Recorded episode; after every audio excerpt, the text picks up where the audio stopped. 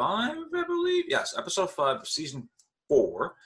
Uh, joining me today is actually one of my mentors at Brooklyn College.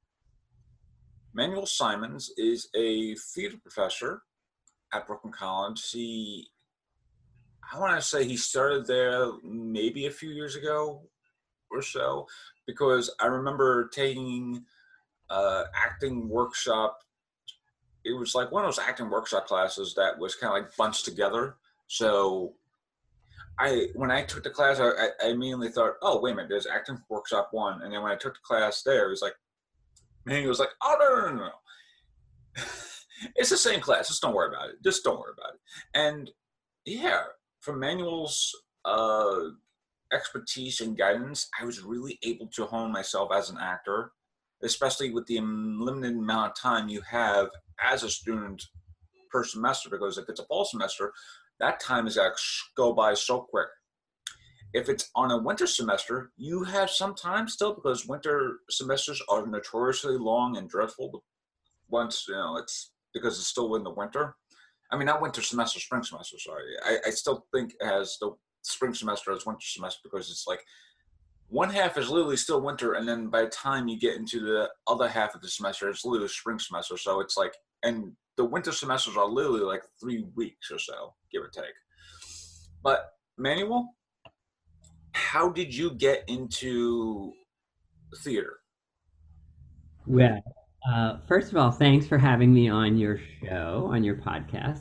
I'm happy to be here with you, Brian. Thank you. Um, I so my origin story of how I got into theater it's always a, a, powerful question for me and and maybe for a lot of other people too. Um, so i grew up in philadelphia out outside of the city more in the suburbs.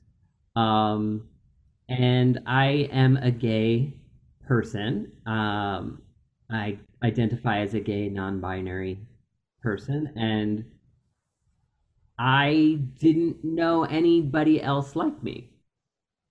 So I always loved theater, um, but I w- I didn't have much of a community in which to explore it.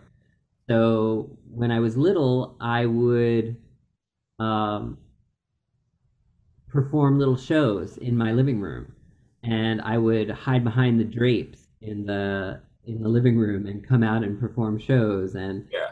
um, I would in the bathroom, I would hide behind the shower curtain and then move the shower curtain aside and start performing when people walked in the bathroom, shocking everybody.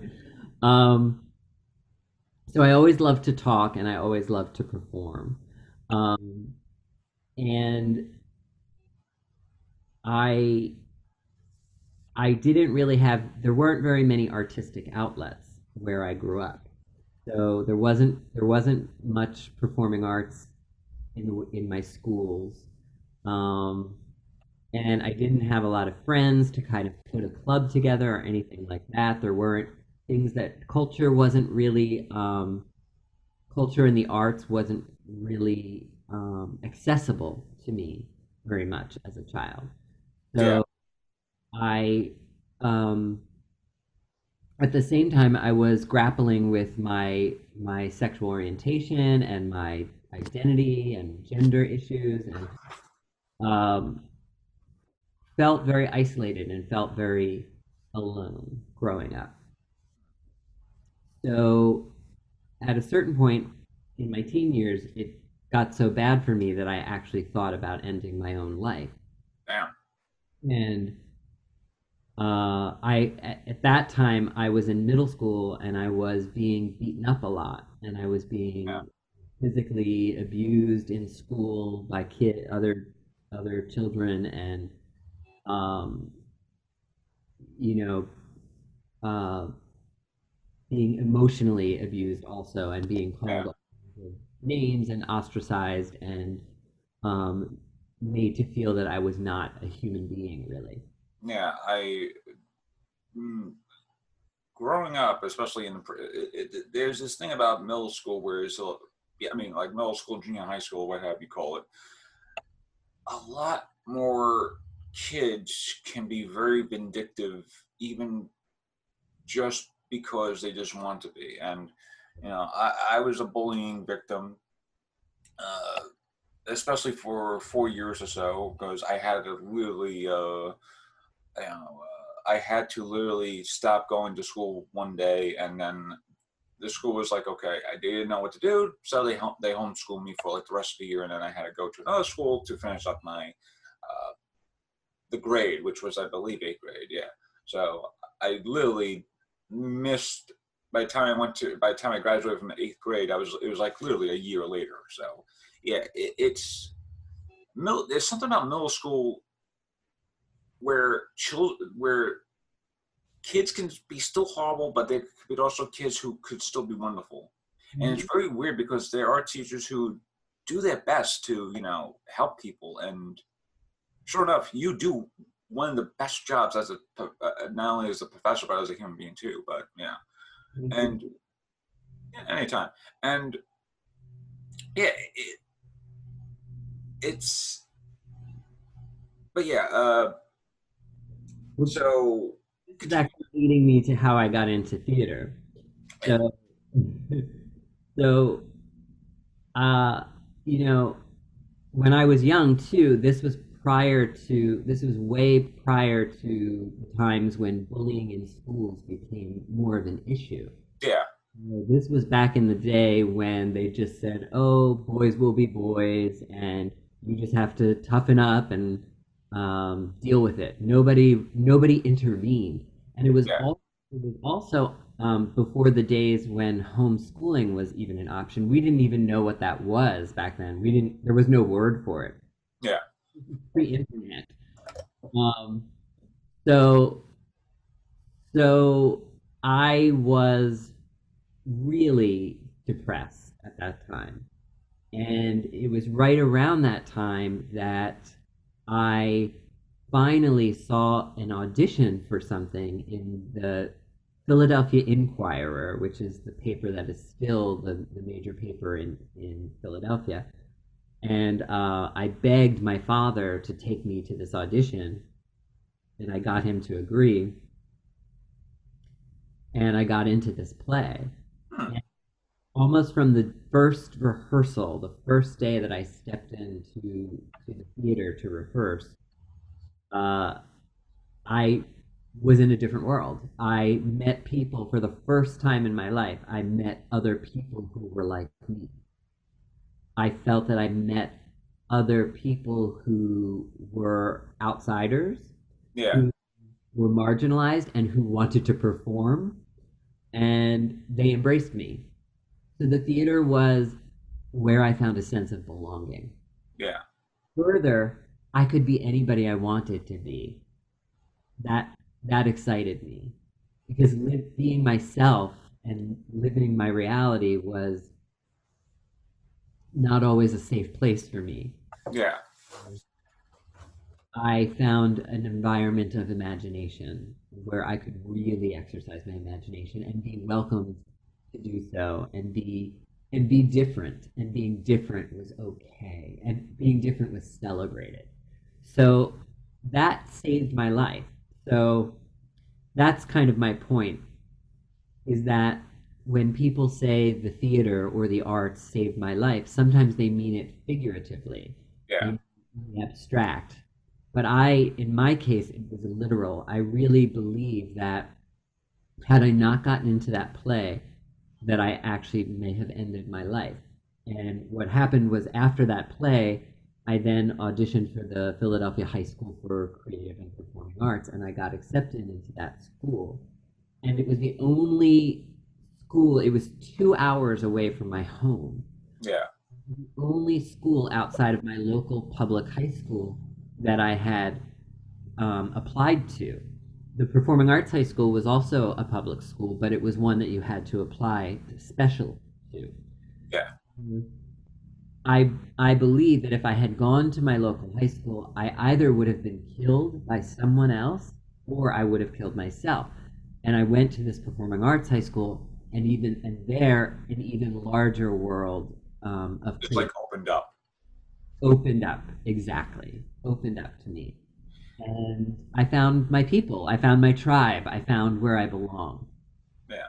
That was the beginning of of my development in theater. And then I had an amazing drama teacher in in high school, and his name was Jere Sossaman, and he was a very eccentric, uh, very colorful, um, openly gay man who was wonderful and a talented uh, man who had had a career in um, New York, uh, working on, on Broadway shows. He had spent time in Hollywood. He had amazing stories. He was a true man of the theater. He was sort of a Renaissance person, so he uh, did costuming and he did sets and he taught acting and he was um, an actor and a writer. He he was multi talented and he also was open to all types of theater. So he introduced me to everything from you know the most absurd plays, theater of the absurd, Pirandello, six characters in search of an author, um, to the most you know traditional kinds of plays, the plays of A.R. Gurney and The Dining Room, um, and everything in between. He he introduced me to a lot of work by Sam Shepard, um, both his his more um, his more abstract works and his more realistic works. He introduced me to Lorraine Hansberry and um, so many other great playwrights, and of course, um, introduced me to ancient Greek theater and Shakespeare, um, and really opened my mind to the possibilities of theater at that time. Hmm. Then um, I was encouraged through through my high school experiences to um, continue my theater studies. So I, I, by that point I decided I wanted to be an actor. Yeah. So I knew that I had to go to New York.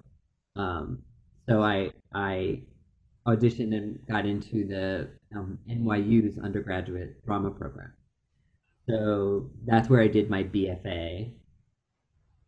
And I had ups and downs there. Uh, it was a challenging place to be at 18 years old. So Yeah. Uh, not- to interrupt you, but it's like every time I hear about NYU, it's like it's people will say it's a interesting place to study academically, but it's also an interesting place just socially and just you know, uh, I guess uh, creatively wise because like I've only been to NYU, especially for some of their theater stuff, like maybe a couple of times. And that mm-hmm. was only at one of their black box theaters, which I forgot what it was called, but it was like the black box. It's literally like a black box theater that's like a. It could be it, it could be like literally a, a theater like this, where it's just like you're on this side, you're on this side, you're on this side, you're on this side, or it could be like a straightforward theater Right. where it's just like you're here, you're here, you're here. The stage is right here, or something like that. And and it's weird because I would I would go like, this is like really good acting because like you know I've always heard about NYU acting. I was like, oh, it's NYU acting. It's like they're probably got to be very prestigious or something like that. You know, they're gonna be like, mm-hmm, you know, I go to NYU, that sort of thing. Like you know, it's like when you hear, oh yeah, I go to NYU. It's like they have that very prestigious type of thing. Or if someone goes, oh yeah, I go to Columbia, they're like, oh yeah, they have like that little uh, hmm in their stuff. You know, not to say you don't, but you know, it's like, uh, but I would see these NYU plays, and I'm like, these are damn good. I'm like, Mhm. and but I would always hear about oh, if you go to NYU, it's good. You gotta have either a good time there or a troubling time there, and there's no in betweens. It's like the, it's like yeah, there's no in betweens of where you go with NYU. It's like oh, you're gonna have a great time there, you're gonna have a horrible time there. There's no in between. So and I know with the BFA program there, it's like it's like one of those, it's like one of the best the best places to go if you want to be a like like a legitimate like a legit uh, actor in New York. It's like if you want to be there, you go to the Tisch School of Acting, I believe, or something like that. Yeah. Yeah. So, yeah. So right. and and that was what I wanted at the time, and I was determined to go there. I think the price that you pay um, financially and emotionally can be high. yes.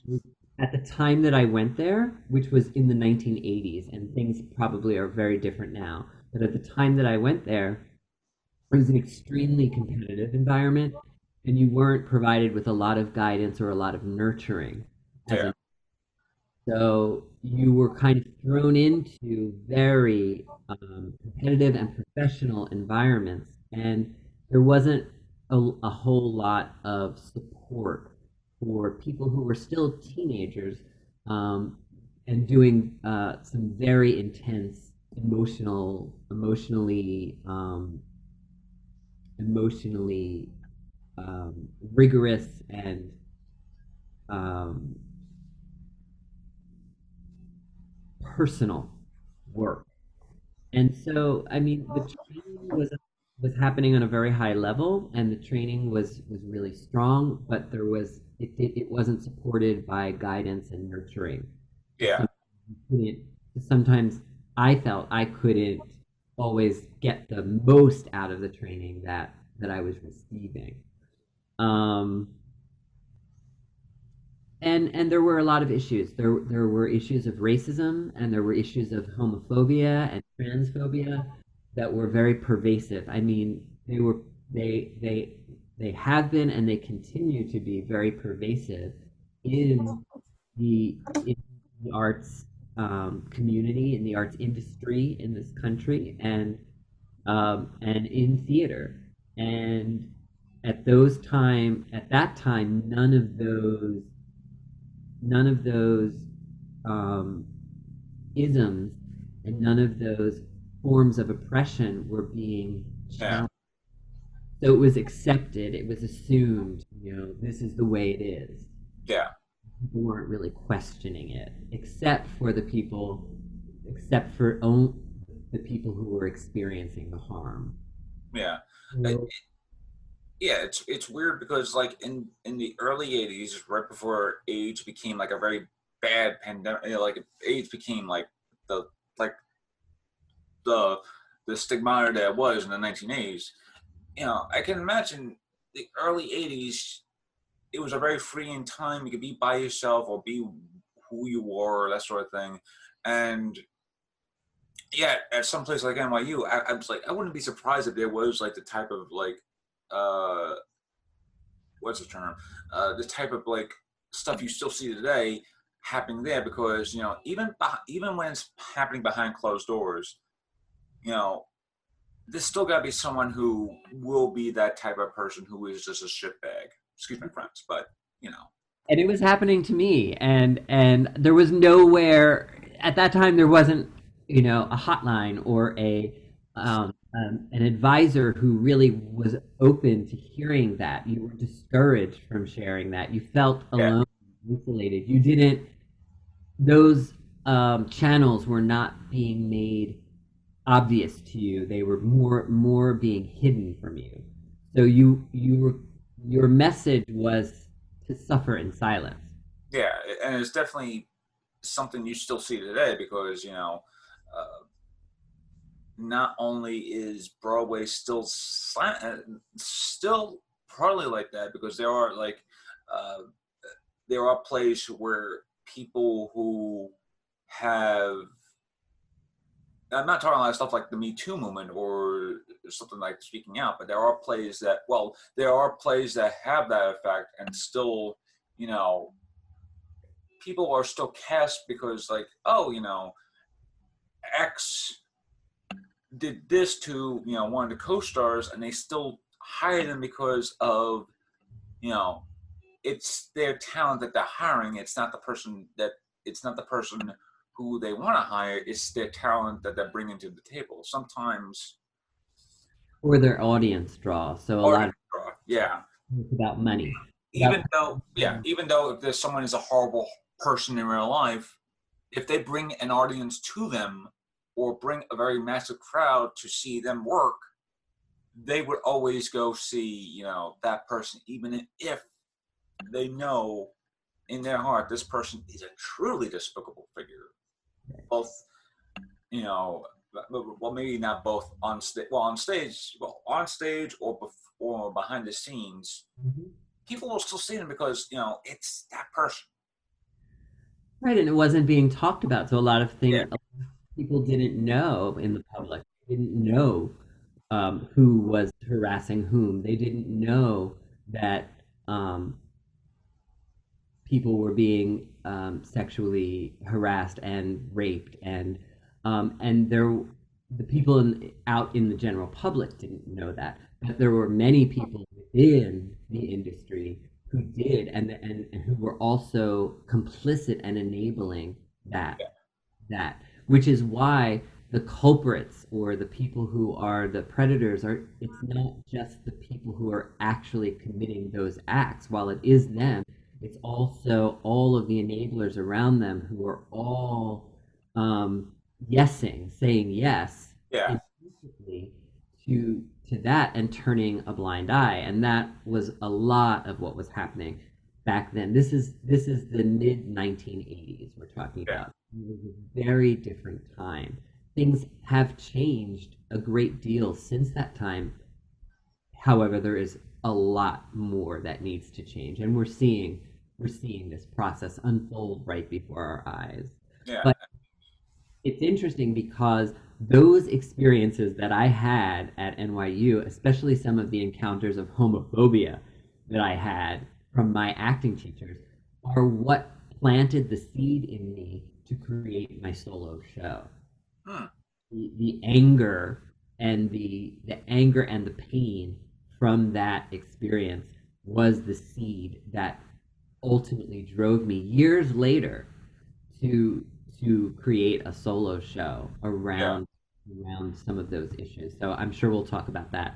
Today. Yeah, I was literally about to uh, ask you, uh, how did you get? Because I literally was going to segue into this, segue right into the solo stuff. It's like now that you planted those seeds, uh, like not even though a lot of this stuff was like planting these seeds of just like being around people who could be disheartening, and there could be people who could be very, very supportive, and even you know that sort of like mindset. How did you actually? And the weird thing is that uh, I tried to take your solo class uh, last year, but I think I couldn't have it. I didn't have enough credits or something like that, or something amount of credits. And I saw you, the people who were in the solo show and you know some of my friends were still in that too and a lot of that work was like really incredible and you told me like maybe uh, like maybe sometime either after the show or maybe even messaging me is like this was like maybe one third of the stuff that they wrote. So in terms of working a solo show and having that mindset like what is the process to go into a solo performance? Because a one person show is like literally one monologue. But it's like a monologue that's probably like maybe split into parts or something to to, to that uh, nature.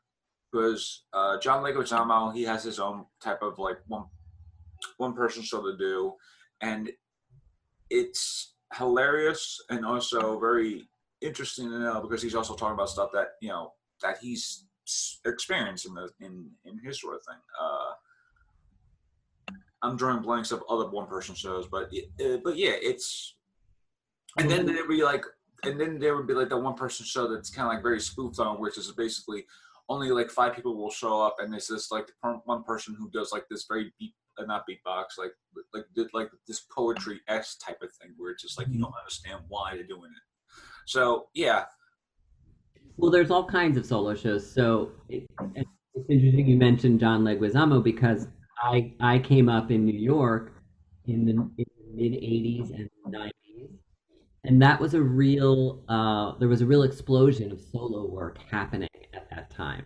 So we had John Leguizamo, we had Whoopi Goldberg, who had a real tremendously successful solo show that was really the beginning of her career.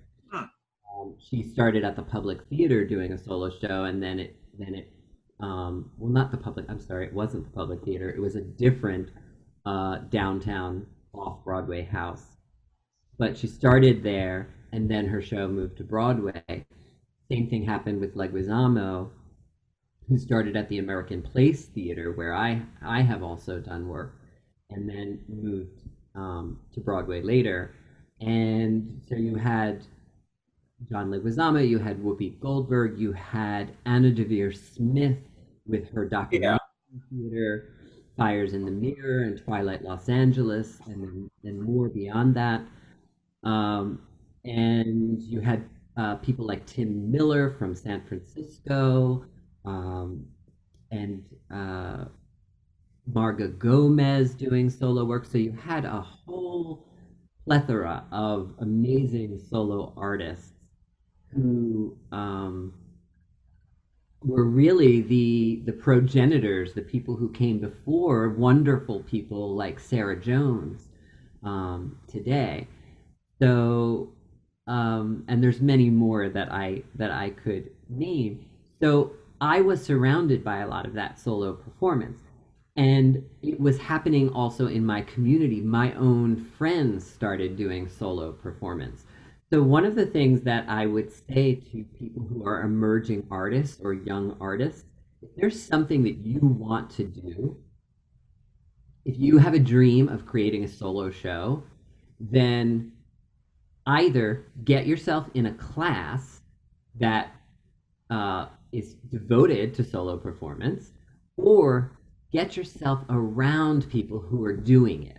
Yeah. So whatever that thing is, maybe it's not solo performance for you, maybe it's directing, or maybe it's um, scenography, or maybe it's uh, costuming, or whatever area of the arts you want to be in.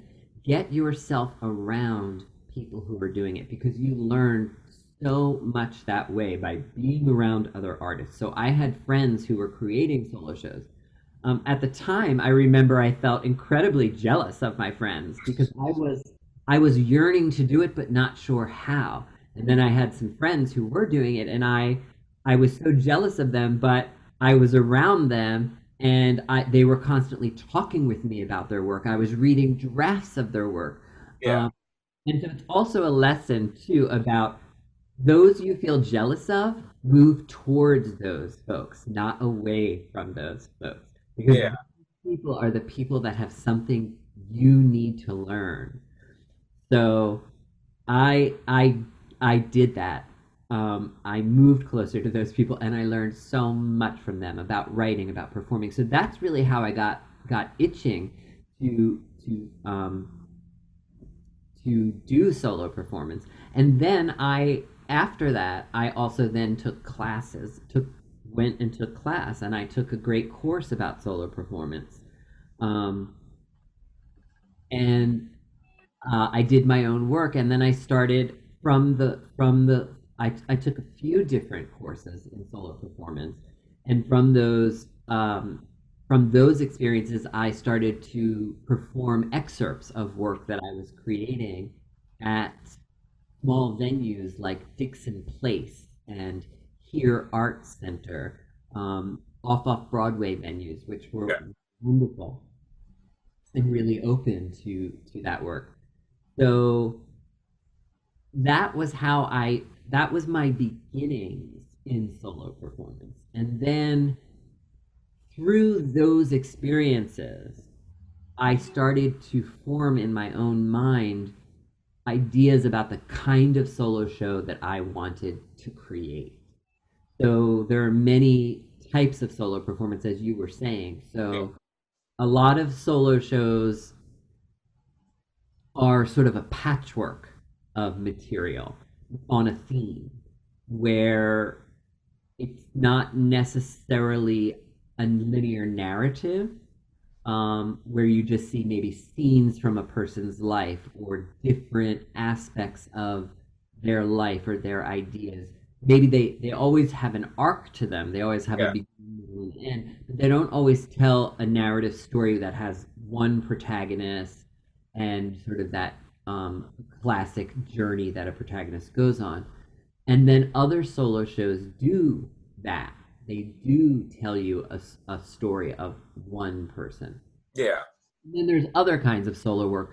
Solo work that's spoken word, uh, poetry types of uh, pieces, um, hip hop theater works, um, all kinds of uh, electronic and digital digital interfacing solo work. Um, so there's so many different types.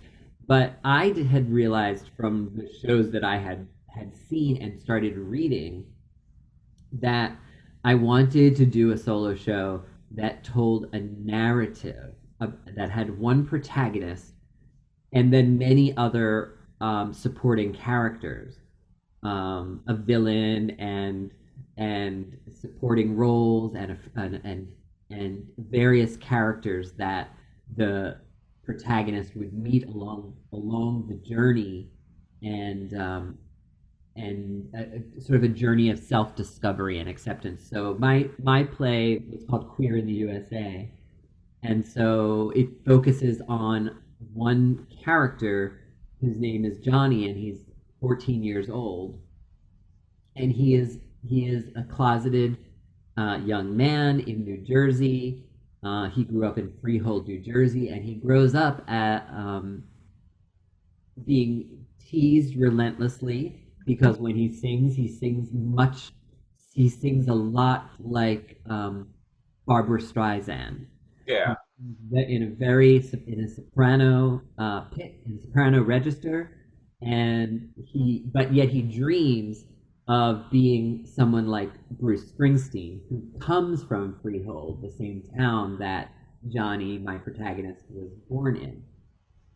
So he is teased a lot and made fun of a lot in school for for the, for his for, for not only his perceived sexual orientation but for his gender identity too, because when he sings, he sounds like a girl instead of sounding like what people think a boy is supposed to sound like.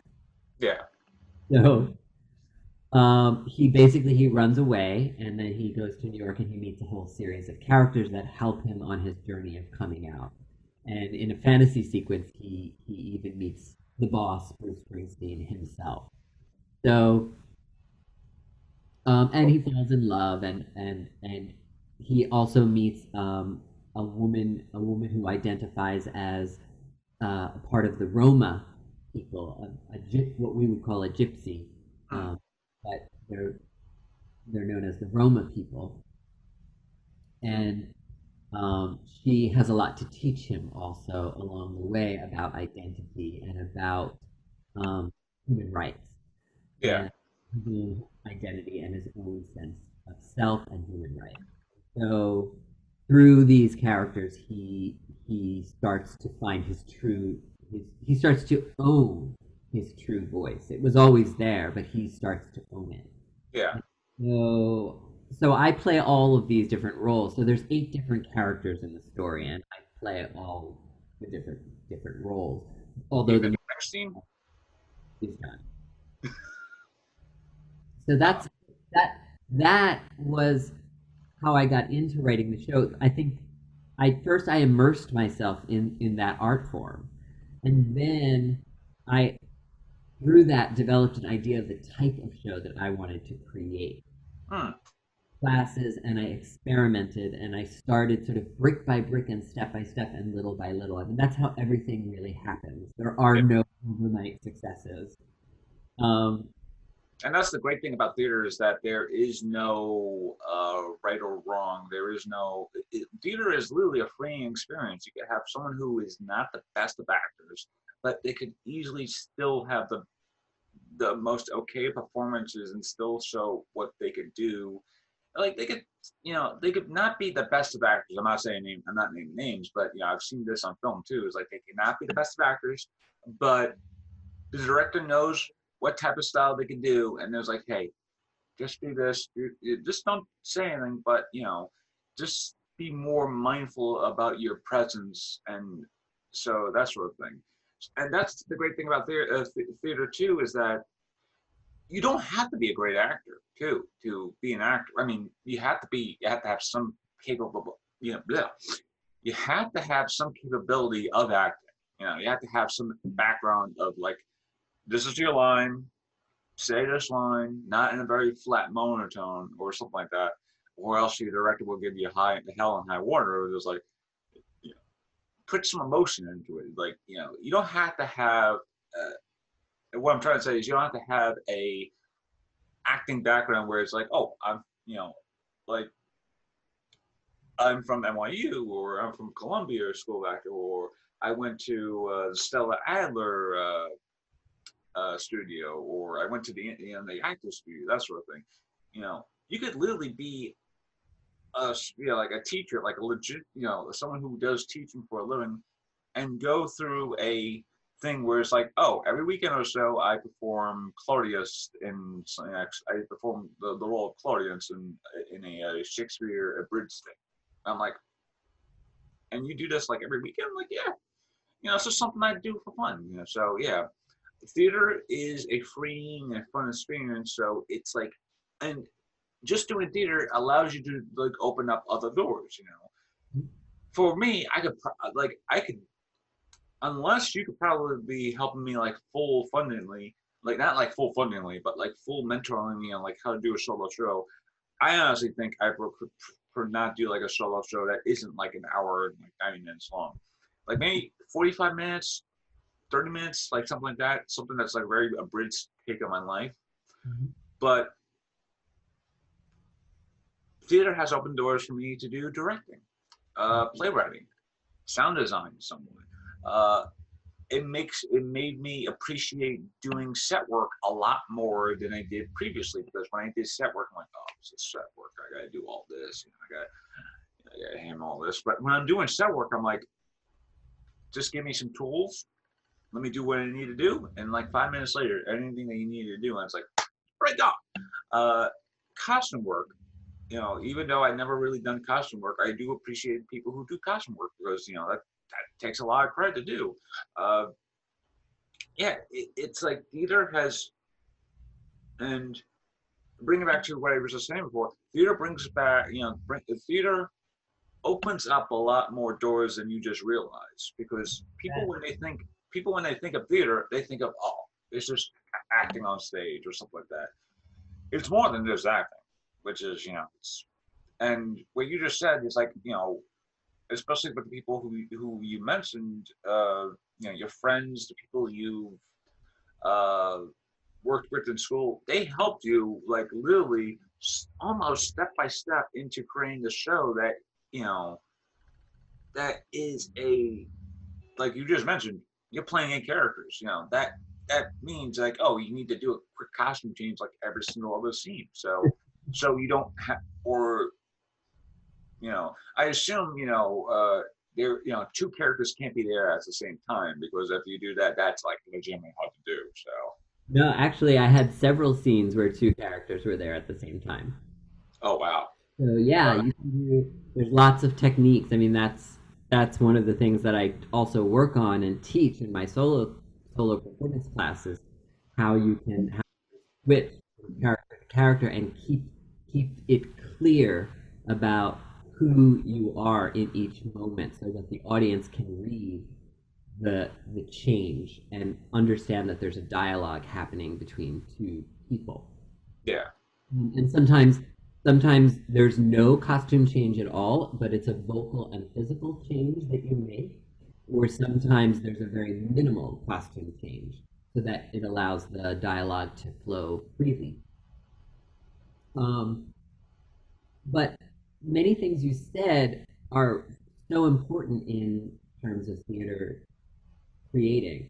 So one point that you're making about theater is that it's a collaborative art form. Yeah. Even solo performance is a collaborative art form. So there were still people that helped me in my development process. I did when I created my solo show, I did a lot of readings. So I made sure that I had other people involved, getting feedback from other artists, people that I trusted and people that I respected. coming to my readings, giving me feedback, talking with me about the work. I shared it um, with with people in the theater company, the Faux Real Theater Company, it's called, which is the company that I've been part of for more than 20 years. Yeah. I shared it with with my friends, my mentors, all all of my community that the people that I trusted and respected and and so I got a lot of feedback and I worked with a director so I think in solo performance especially when you've written your own work it's very helpful to work with a director because you need that outside eye Yeah. um, so I had a very close relationship with a wonderful director um, and uh, I the point is is that I had other people in my life um, who who I shared my work with. So even though it's called solo performance or solo theater, you're definitely not doing it all by yourself. Yeah. And you and I had to work with technicians and um, other people to do the tech and help me design the show, and so um, that was really important. At the same time, another important thing that you said is that as a as somebody coming up in the theater, when you're in your process of learning and training, which hopefully never stops, Yeah. you you want to expose yourself to as many areas as possible. Like you said even the areas you think you might not like at first like the technical side and set design and set building and lighting design and being a lighting technician and um, all of the various aspects. Because when you do a solo show you're going to have some hand in all of that.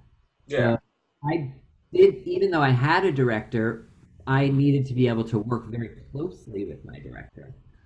I had to, I, I gave input on the costume design, on the set design, on the props, on lighting, on sound. It was all very collaborative. So having had some exposure to those things in my career, just as a student and just as a person who's curious about all aspects of the theater were was very helpful to me um, in in presenting and creating my own work. So that's why I always do encourage people to expose themselves to as many areas of theater making as possible. And the other thing I would say is I do think that training is important and that study is important in, as in any field if you want to be great at something it helps to study it with good people Yeah. that doesn't mean that you have to be doing it at NYU or Juilliard or Yale. Um, you can find some of the best people right in your own neighborhood sometimes. Um, I think Brooklyn College is an example of that, and I'm not Their own horn, but no. I'm not saying that because I teach there, but I'm I'm saying that in recognition of my peers, the other faculty that I've met there, who are incredibly talented. Um, and I didn't know that until I started working at Brooklyn College and saw who was there and what I was exposed to. Yeah. it, it shows um, that that sometimes there's a lot of mythology about what we may have heard through the grapevine or heard from elders or read in a magazine article about what people say is the best.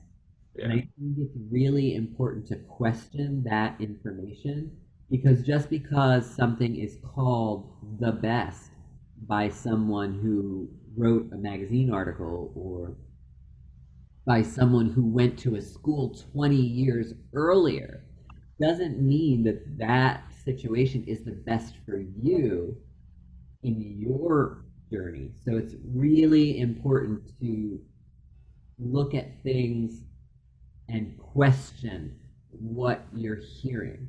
I'm not saying that NYU and Juilliard and Of course not.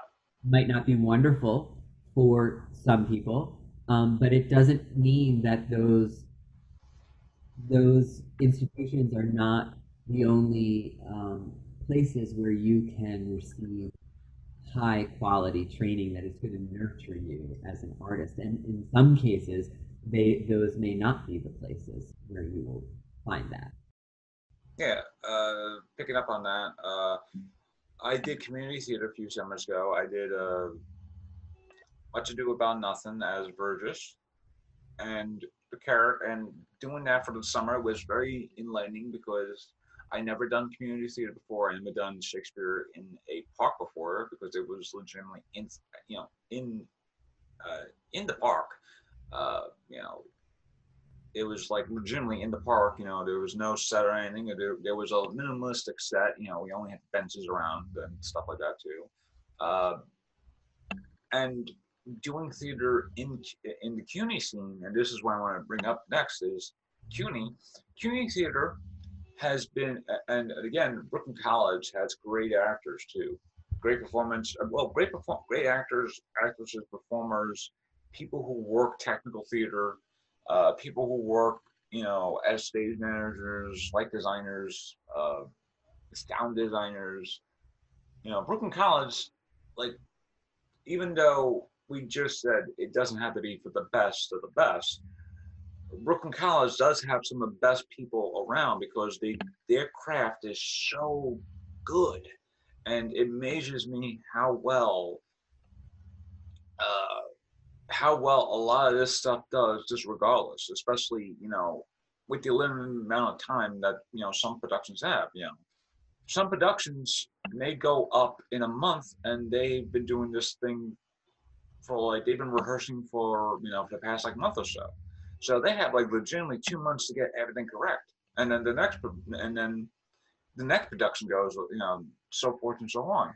Especially if it's uh, the main stage production, or if it's in the if it's or if it's in the the smaller black box theater, or rather workshop theater, we call it. Mm-hmm. But it's still black box. I call it black box.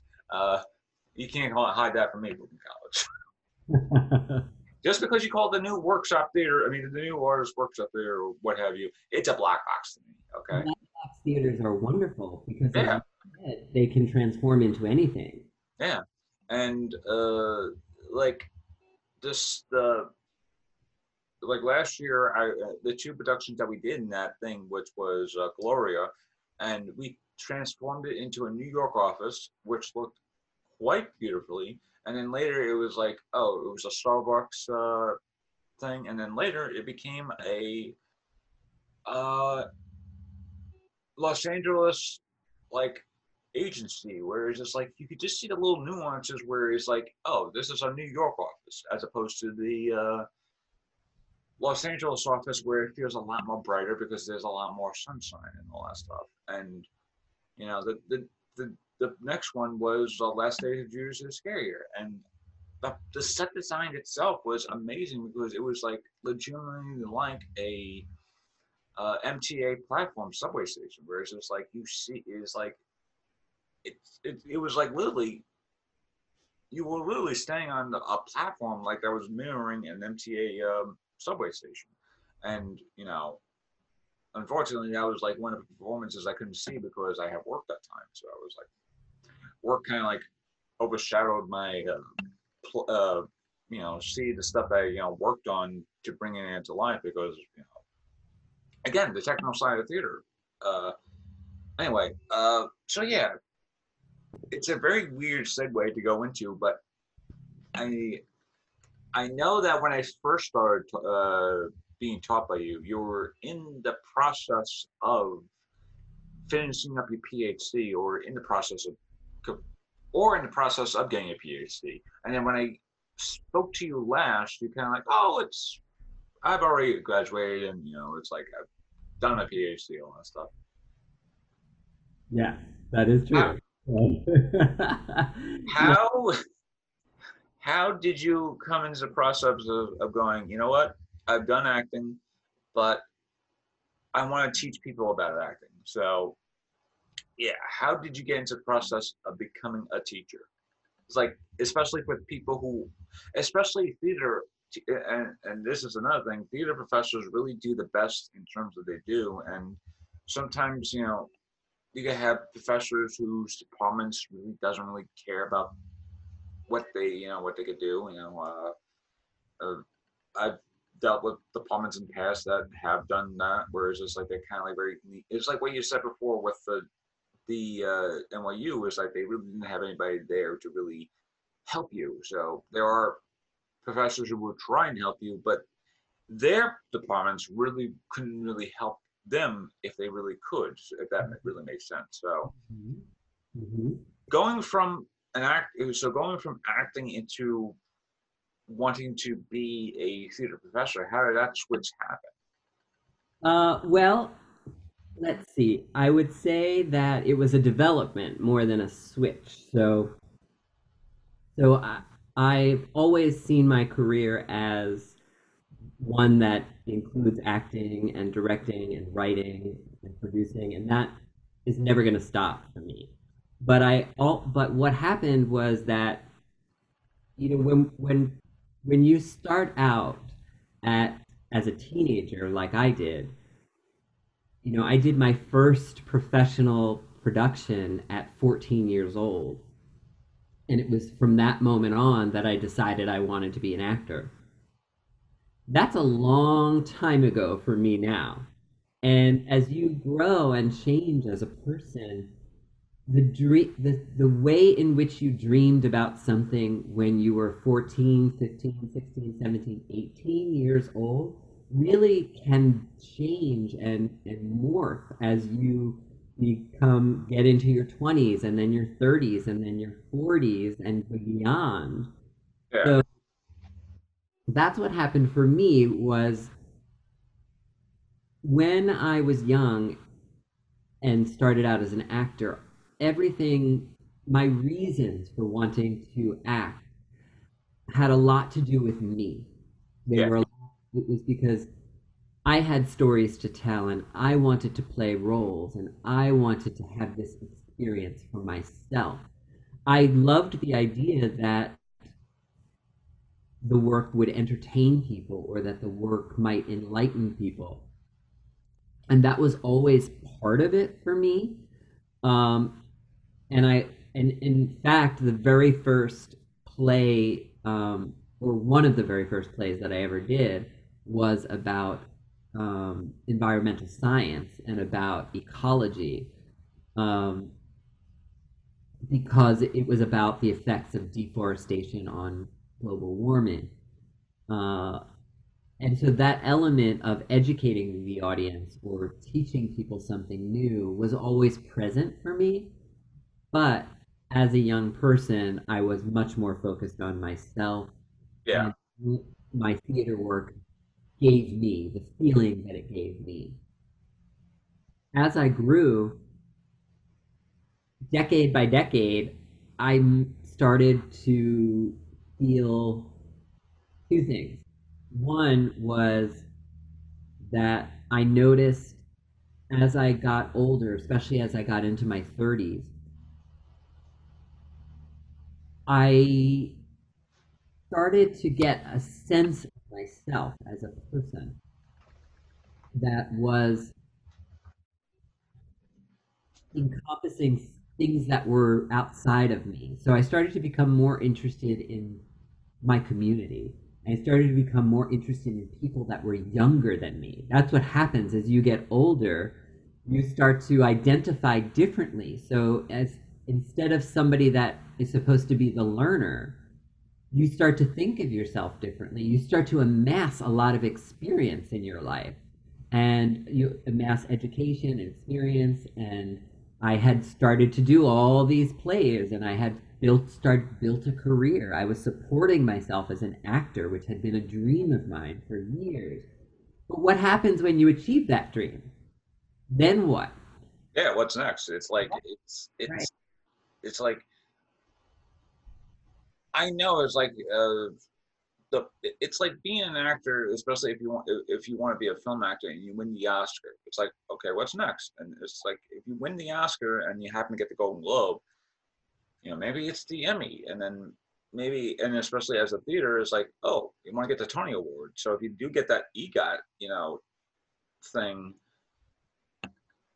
what is next? And what is next as an actor is like the, the only thing that's next as an actor for if, at that standpoint will probably be like a lifetime achievement award, but that's only like when you're about to retire and stuff like that too. So and that's why if you talk to most actors who who um, have had careers where they win those types of awards, they will tell you that the worst thing to do is to become an actor because you want to win those kinds of awards because there's far too much sacrifice work and work um, involved in becoming an actor uh, that that would never you would just winning those awards as as your goal would never sustain you. Yeah. All that you have to go through um, and do in order to to to to be a professional actor. So so that's why I always tell people don't don't get into the art arts because you want to win awards. It's it's not it's not the reason to create art, and it's not a great place. It's not going to give you the the, the deepest foundation from which to tell stories. You know. Yeah. The, re- the real answer to that to that question is just do it for the money. No, I'm kidding. like, you do it for the money. No, I'm, I'm actually kidding. It's actually for them. It's actually for the art. Okay, but if you want to do it for, for the money, it, it pays to do them the money sometimes. But then you could do the art that you want to do with that paycheck. So it, it actually does kind of pay out in the long run. So it can. It depends, and that figures into my reasons also for teaching because what happened was I started to see the world differently and see my place in it differently. And so I wanted to share what I knew with people that were younger than me. I started to become much more interested in sharing and passing on something to the next generation. So I wanted to share the knowledge that I had. I also started to become much more um, much more focused on in what ways can theater and the arts really create change in the world? In what ways can the arts um, and theater challenge people's perceptions, challenge oppression, challenge um, challenge harmful ideas and and uh, oppressive practices and behaviors. How how can we really use theater to challenge uh, the status quo, to Yeah. challenge uh, racism, to challenge homophobia and transphobia, to challenge um, ableism, to challenge all all of these forms of oppression. So I became interested in people younger than me. I became interested in using theater as a tool to help dismantle oppression. I became also aware that as I started to support myself as an actor, there were rare occasions when I got to do work that I really believed in strongly. That was Yeah. The kind of work that I thought was challenging status quo. But far too often, I had to do work like commercials or, or, you know, something to sell a product or um, things that were less interesting to me, like doing. I did a lot of print work at one point in my career. I um, uh, did commercials. I did, you know, um, emceeing and hosting of events, and that those things sometimes were fun. I always learned a lot about the industry and about how um, how work was made, um, but it wasn't. Those things weren't the reason that I got into acting and theater. I wanted to really tell stories that I thought were deeply meaningful and transformative.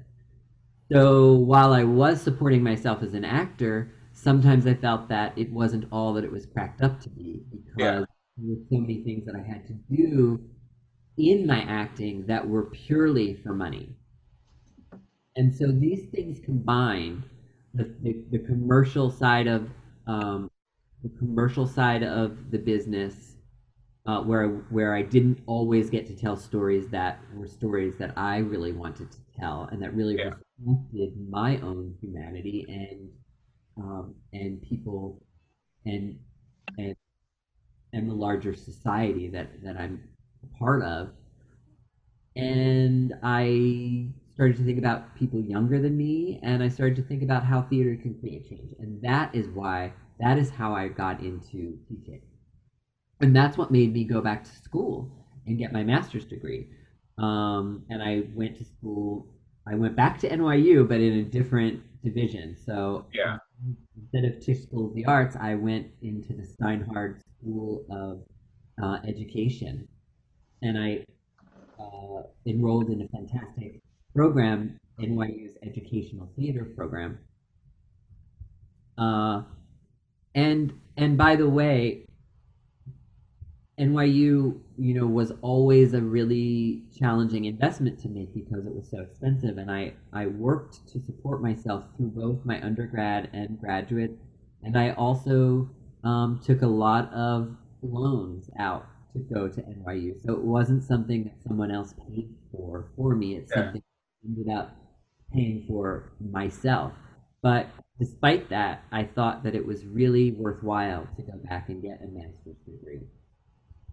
And that opened my eyes up to teaching. It opened my eyes up to what I could do as a theater teaching artist. So then I started working in New York City public schools, um, working with K through 12 students, um, work bringing theater into the classroom. I a lot of times I was working with other drama teachers um, to help develop them professionally uh, and introduce new and innovative approaches to drama teaching. Uh, so sometimes I was in drama classrooms doing that, but I was also infusing drama into other fields such as math, such as science, such as social studies, en- English. So I went into all kinds of classrooms and used drama um, to to teach other subjects, but also to enrich students through drama. So I would was helping students gain skills and knowledge and performance experience in theater, and at the same time also helping them reach academic goals in math, social studies, and a lot of subjects across the curriculum. now, uh, how was that experience uh, for you? For those who aren't like technically part of theater, like people who are just you know who are shuffling through math, or they're just doing social studies, or you know it's uh, a history class, it's an English class. You know, when you're infusing theater aspects into those type of classes, like what is those type of experiences like for those who aren't like part of theater? Is it like very amazing experiences usually usually they're amazing because first of all theater is it's theater is a way is an approach. So using drama using storytelling using narrative using character working in a role it's a way of learning. It's a way it's a way of sharing knowledge. It's a way of imparting knowledge and it's a way of taking in knowledge. It's a transmissive process. It's a process of transmission intake and outtake using the mask of character using the tools of story to create a fictional world or a fictional circumstance but operating in a fictional circumstance can be the most educational thing.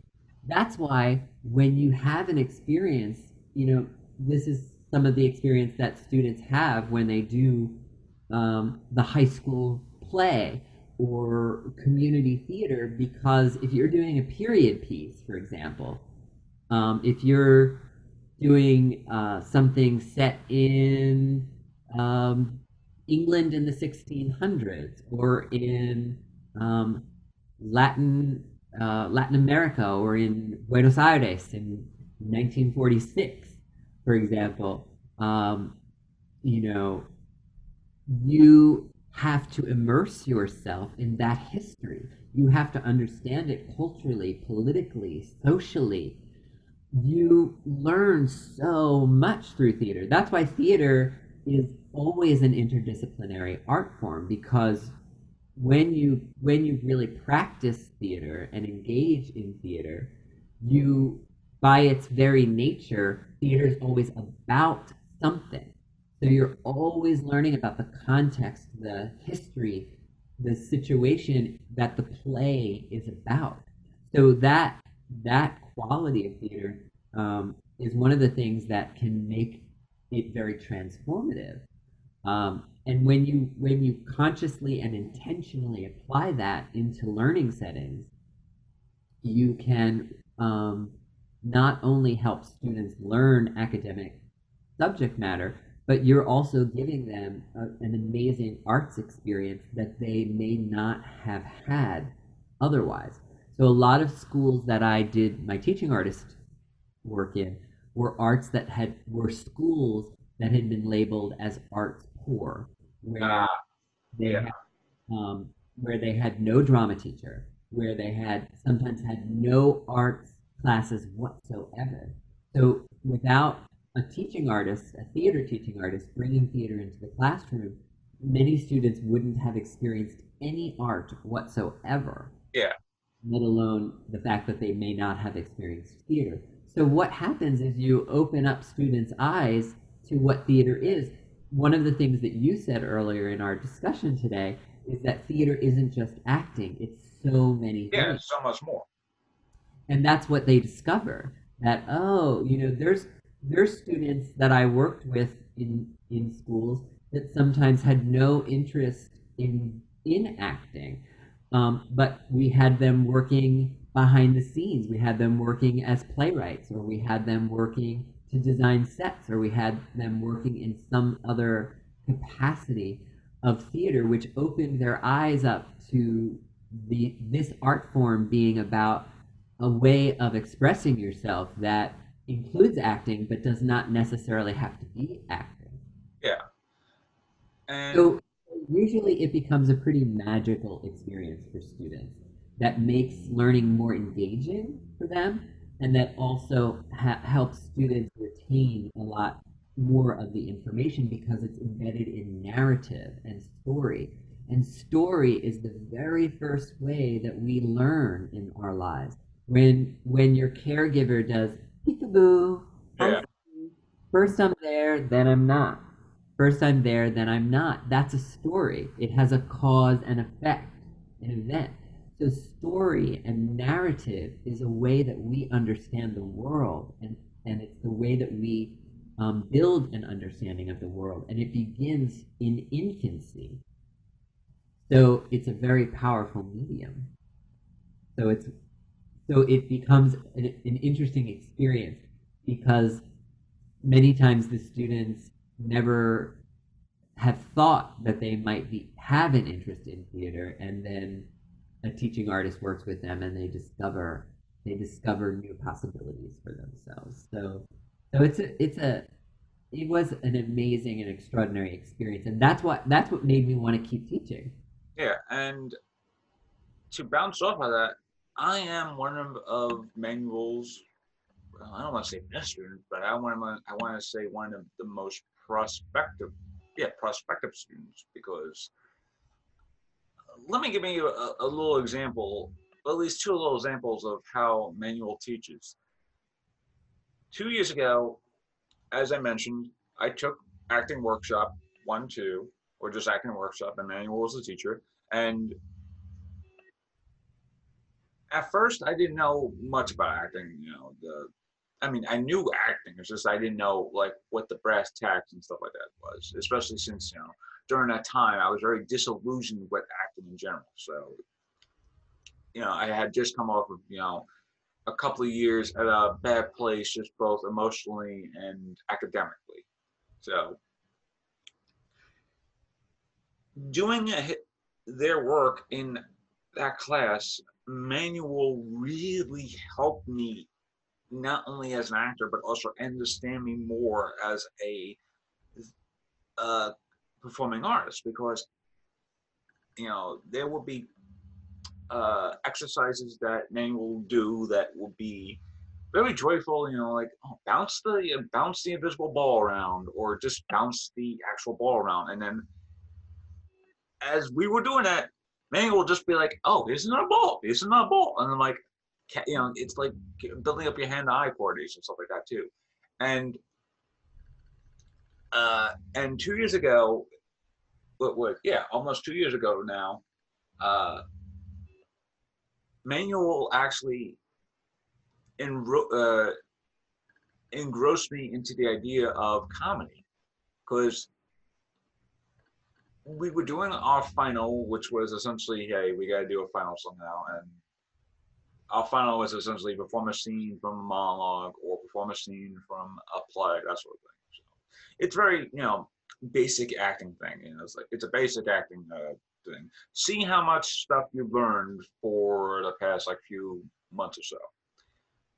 My my uh, my scene was to do a scene from The Odd Couple, classic, you know, classic play by itself, and you know, when I read the thing, I was like, oh, I would probably be like be Oscar or something like that because you know I, I look like a slob, but for some reason Manuel decided, hey, Brian, you will work best as Felix.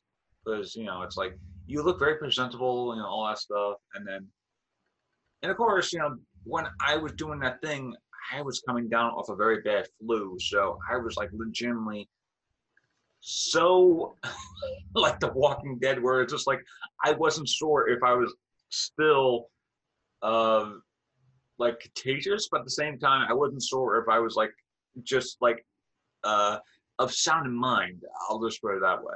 And Manuel, he was like, Brian, I'm just so glad you did everything so good. You know, it's like I'm I'm proud that you proud you know power through that stuff and all that you know all that thing.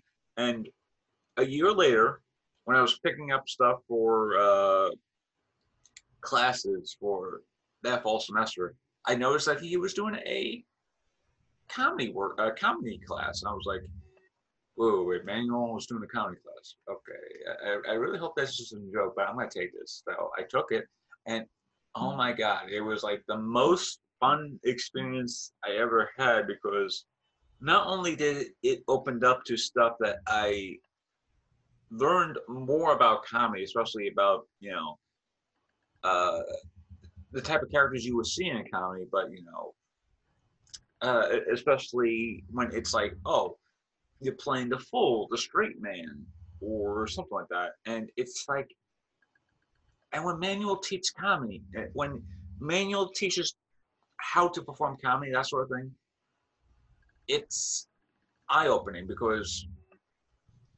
Manuel and I actually came up with an idea of like what my final performance would be. I would just do one performance of a monologue, but the other performance is a like a 10 minute piece or so of a almost like a one man type of performance where he's like I'm like legitimately doing my best uh best to do not like that 10 minutes but like seven minutes or so of physical comedy physical comedy, uh, as a physical comedian. And I will say that as a physical comedian, it is hard to do a lot of this stuff where people do like pratfalls, that sort of thing, especially when you're doing it on a uh, hardwood floor, whereas it's like when you fall, you're gonna fall and hurt your you know, ass or tailbone and whatnot, and you gotta feel it Friday the next day. Whereas it's like I should not do those things on a hardwood floor. If there's a mat on there, I should do it on the mat, but I should not do a thing on the hardwood floor. But uh, I, I, was like, I wouldn't really that on your own. I yeah, did not you do that on your own, you know, on a, on a nice safety bed and stuff like that too. But uh, you insisted on doing that all that way, and I yeah. tried to talk with you about working on that. Yeah, and Manuel, when I'm getting gains from Manuel, it's very eye opening because, you know, here I am still unsure how to do this comedy scene, especially because the comedy scene of the physical comedy, it's like it's all about the actions you take as a physical comedian. It's not about oh, it's uh, it's not about the setup. It's about the actions, how you take it as the physical comedian. Because you know, the action could be like oh, my cell phone doesn't work, so I'm just like, you know, you could do it like all that stuff, right? Like very sporadically, you know, very ham, just like do a very full ham.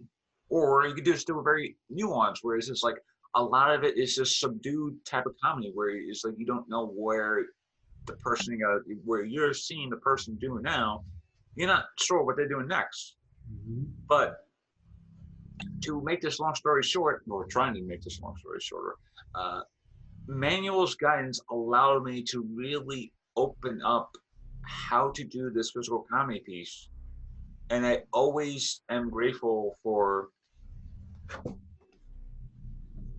his guidance into being one of the best teachers I ever actually had with acting, but also in comedy in general. Thank you, Brian. I loved that you did that piece. That the physical comedy piece was yeah.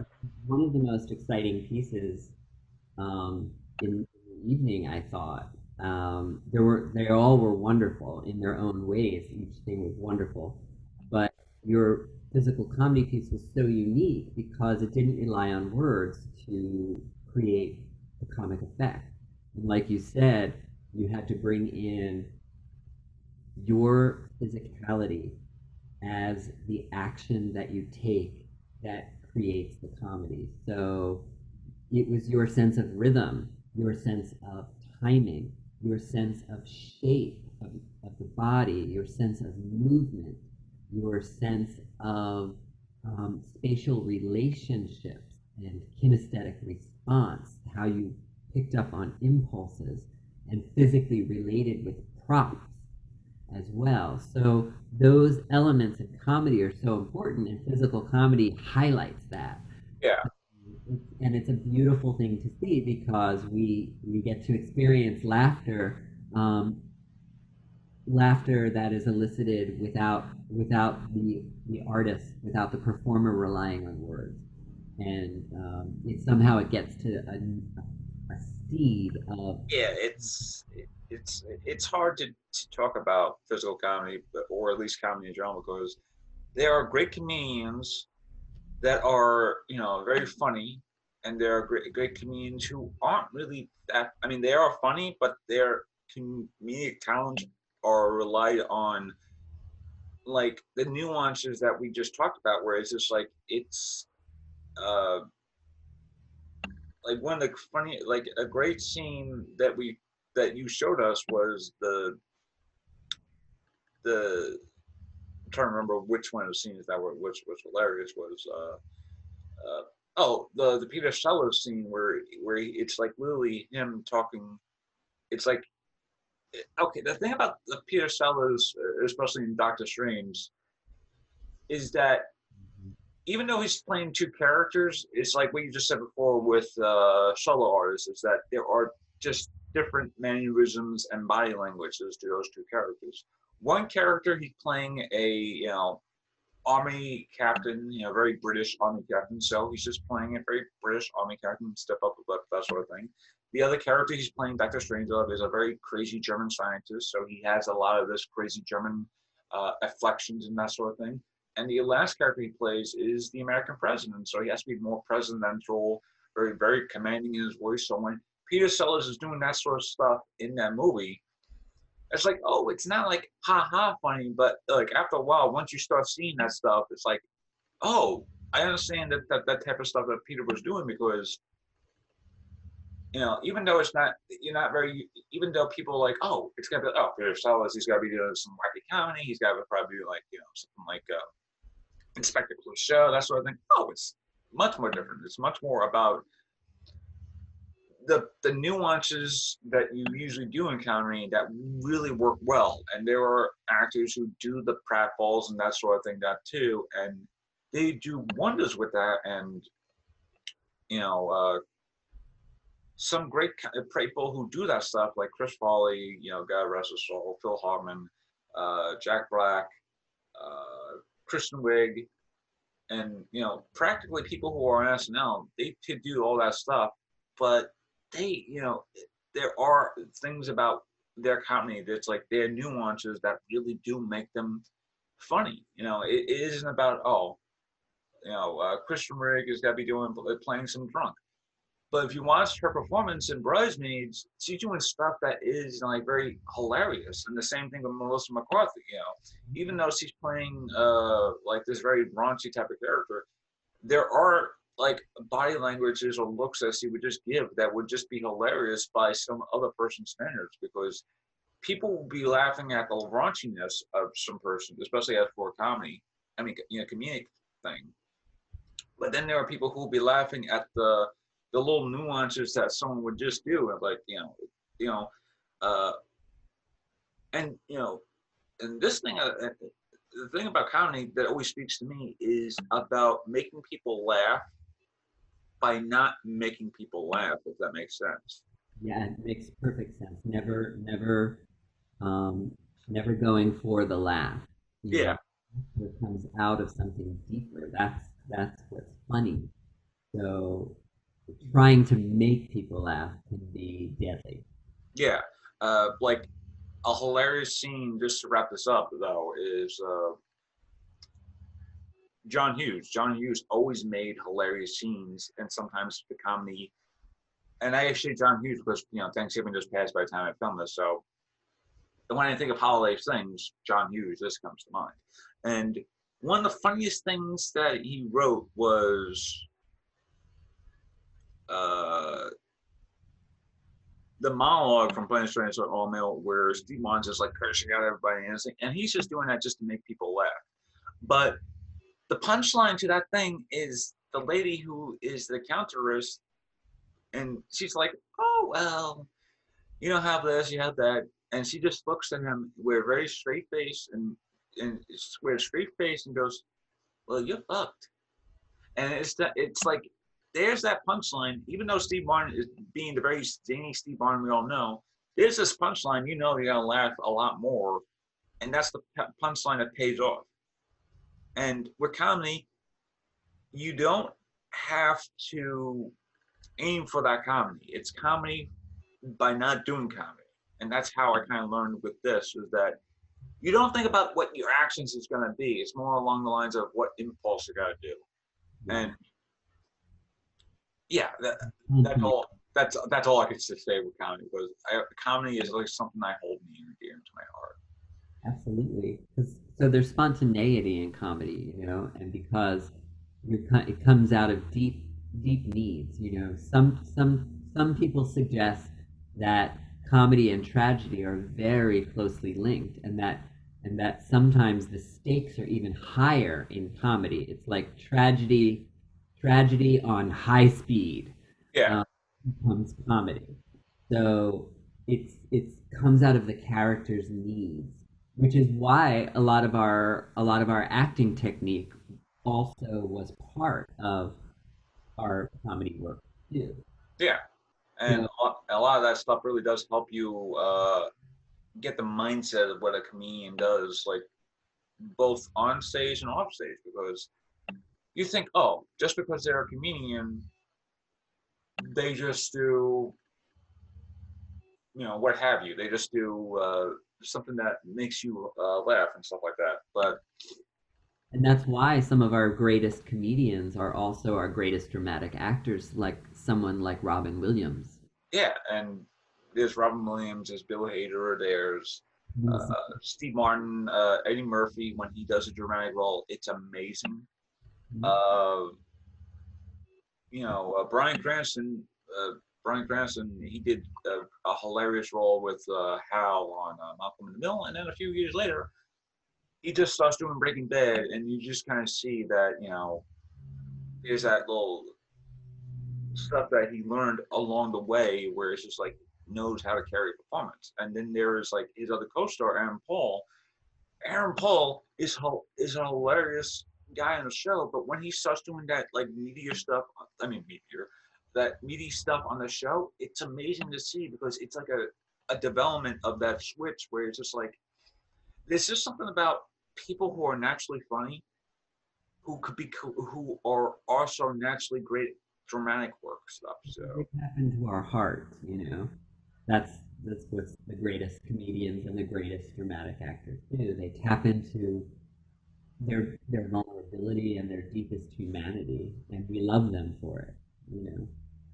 And on that note, I think this is a great way to end this episode because this is going to be like one of the longest episodes I've done now because one, I'm talking to one of my mentors, so that's even much more of uh, precedent for me. I mean, precedent for me. Uh, I usually do like three questions, but I think the best question to ask for those who are still watching advice. And this is something that we were just talking about before before we started recording, which was, you know, my pe- the people who do watch the show or people who do like to watch me ramble on or at least talk with people and ramble stuff like that. But I kid though. The people who do watch the show are people who are in the theater, or, I mean, creative arts, performing arts, actors, actresses, writers, directors, what have you listeners members, uh, those who are still watching, what is your advice to those who are essentially emerging artists? My advice is work creates work. Work leads to work, which leads to more work, which leads to more work. So create, make stuff. Make stuff now, make stuff today. In your home, use the tools around you, use the people around you, use the things around you, draw from your own life and create something. Create a three minute monologue, create, improvise, record yourself and improvise and develop a piece that way. Um, take a piece of fine art, go on Google Images and create a piece based on a painting that you love or an image that strikes you, something hilarious or something tragic look at the things that are around you in your own life. Your stories are there. Start making things, even if they're little. Don't go for perfection. Perfection is the enemy of the good. Perfection is the enemy of art. Perfection is the enemy of the good. To, to be an artist, you have to be an artist to be an artist, you have to make art, make something. Don't be perfectionistic about it. Don't don't say, oh, it has to be perfectly edited and perfectly fine tuned before I'm going to share it with anyone in the world. Start to share things. Start. You can share things initially with people in your community, with people that you trust, with people that that you know understand you, and you can work out from there. But I think especially right now during the COVID 19 pandemic um, and the pandemic of systemic racism that we're facing in our nation um, and, the, and the suffering that is happening in our nation. We, it is very easy to feel cut off from everyone else and to feel, especially as a theater person, that you don't have the tools around you to make something. Yeah. It's really important to to make whatever you can you know if you know this is the time to say hey i never was into puppetry but i'm going to try to create some puppetry and do it on zoom you know yeah. time to experiment with those new forms that you never thought you might but here you are at home um, now's the time to do it so draw on yourself draw on the materials that are around you and start to make things and put things out in the world. Because when you make something, that leads to another opportunity to make something else. So someone sees it and they're interested in you developing it further. When someone sees it and they're interested in partnering with you to create the next installment of it. You know, when you put yourself out there, that is how you begin to attract collaborators, to attract attract opportunities, attract people who are interested in you, and it helps you take the next step. So that's my biggest piece of advice for people who are emerging artists is don't wait until you're in the mood and don't wait until everything is perfect before yeah. you because nothing is ever going to be perfect. If you wait until things are perfect, you will be waiting a lifetime. So art is about the imperfect. It is about our vulnerability, our humanity, and letting ourselves be imperfect. That's what's fascinating and interesting. Yeah. And on that note, uh, this has been episode five. Yeah, episode five of season four. Uh, thank you again, Manuel, for taking at least an early afternoon of your day of, to talk about not only your experiences as an actor, but also as a professional teacher too. Uh, especially now, you're talking to one of the Brooklyn College staff members here, so you know. Uh, Thank you, Brian. uh, and Past is an example of someone getting out there and creating their own work. And Yeah. really, really happy and proud of you for creating this this podcast. And it, it has been such a pleasure to be your teacher. thank you, and everyone who is still watching, please stay safe, be well, and, and of course, wear a damn mask.